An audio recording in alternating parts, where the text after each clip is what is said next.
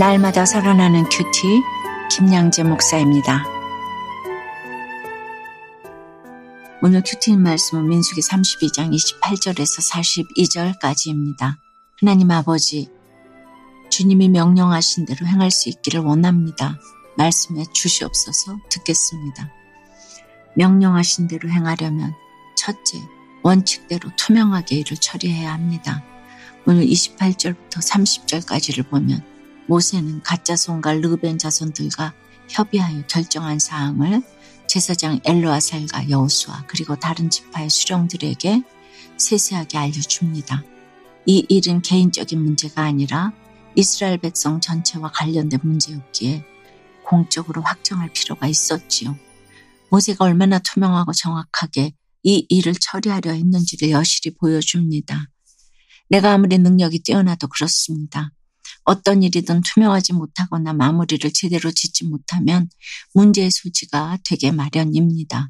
그래서 원칙을 세우고 그 원칙대로 행하는 것은 백 번 강조해도 지나침이 없습니다.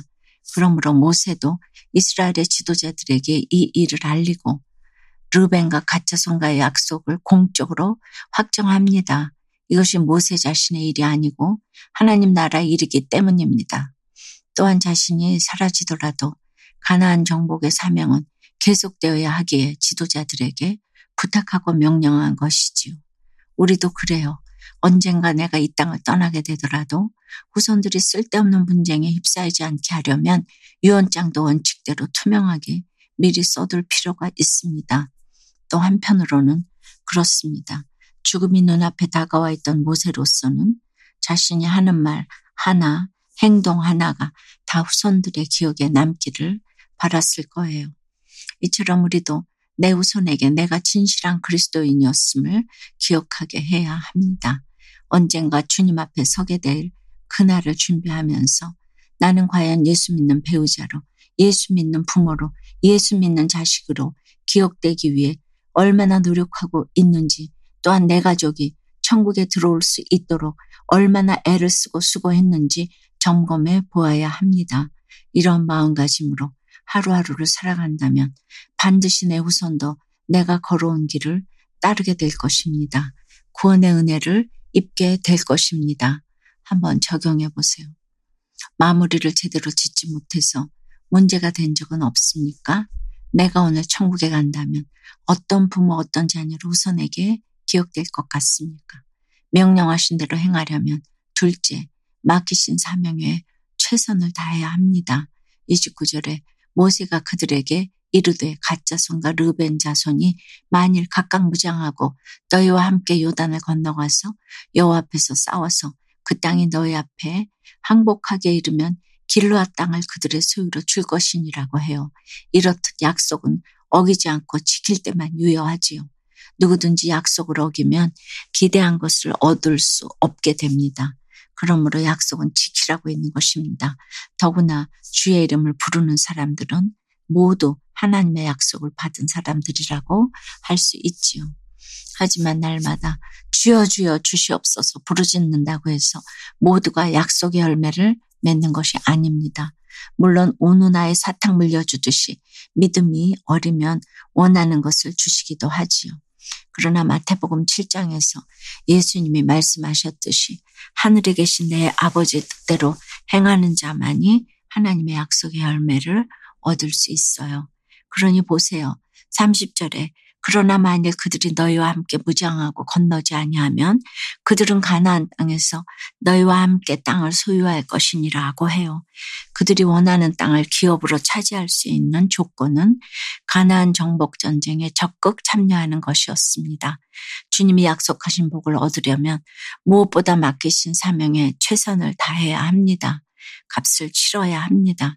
맡은 일에 충성하는 사람, 그리고 그 입에서 낸 말과 약속을 귀히 여기고 힘써 행하는 사람만이 하나님이 약속하신 축복을 누릴 수 있습니다. 여러분은 어떠세요? 주님이 내게 맡기신 사명은 무엇입니까? 그 사명에 충성을 다하고 계신가요? 그래서 받은 복은 무엇인가요? 우울과 스트레스로 힘들어하는 아들을 보며 부모로서 아무런 수고 없이 아들의 구원을 얻으려 한 죄를 회개하게 되었다는 한성도님의 큐티인 묵상 간증이에요. 아들이 초등학교 때 남편의 사업이 망하면서부터 남편은 알코올 의존증으로 가장의 역할을 제대로 하지 못했어요.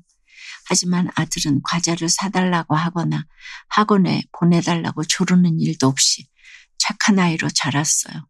더구나 아들이 교회도 잘 다니니 저는 아무 문제가 없다고 생각했답니다. 그런데 고등학교를 졸업하자마자 자원 입대한 아들이 어느 날 저녁 점호 시간에 갑자기 기절하는 사건이 일어났어요. 그래서 자신이 들고 있던 총기에 얼굴과 치아를 다치고 바닥에 머리를 부딪혔다는 것입니다. 또 며칠 후 휴가를 나온 아들이 너무 야유였길래 물었더니 업무가 바빠서 일주일가량 식사도 제대로 못했다는 거예요. 그러면서 아들은 군 생활이 숨이 쉬어지지 않을 만큼 힘들고 자살 충동까지 생겨 상담 요청도 했었다고 제게 털어놓았어요. 병원에서도 아들의 우울과 스트레스가 심하다고 진단했지요. 저는 오늘 이십구 절 말씀에 갓자손과 르벤 자손이 길르앗 땅을 얻기 위해 전쟁을 치르는 모습을 보면서 아들의 구원을 위해 아무런 대가를 치르지 않았던 제가 문제 부모임을 비로소 깨닫고 인정하게 되었어요. 이제부터라도 날마다 말씀으로 무장하고 부모로서 마땅히 치러야 할 구원의 값을 잘 치르기 원해요. 저의 적용은 교회 속으로 모임에서 제가 문제 부모임을 인정하고 나누겠습니다. 힘들어하는 아들의 이야기를 진심으로 들어주고 같이 아파하겠습니다. 입니다.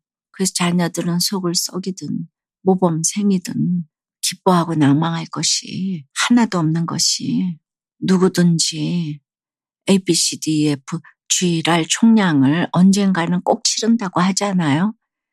그러니 어려서부터 치르면 더 기뻐하시고 하나님의 음성을 듣고 여러분들이 성자가 되어가시기를 축원해요. 오늘 삼십삼 절 말씀부터는 모세가 갓자손과 르벤 자손 그리고 므낫세 반지파에게 요단 동편에서 분배한 기업에 관해 언급합니다. 그들은 요단 동편에서 기업을 얻어 한동안 평화롭게 지낼 수 있었지요. 그러나 곧 주변 족속에게 빈번한 침략을 받아 요단 서편에서 기업을 얻은 다른 지파들에 비해 큰 고통을 당하지요.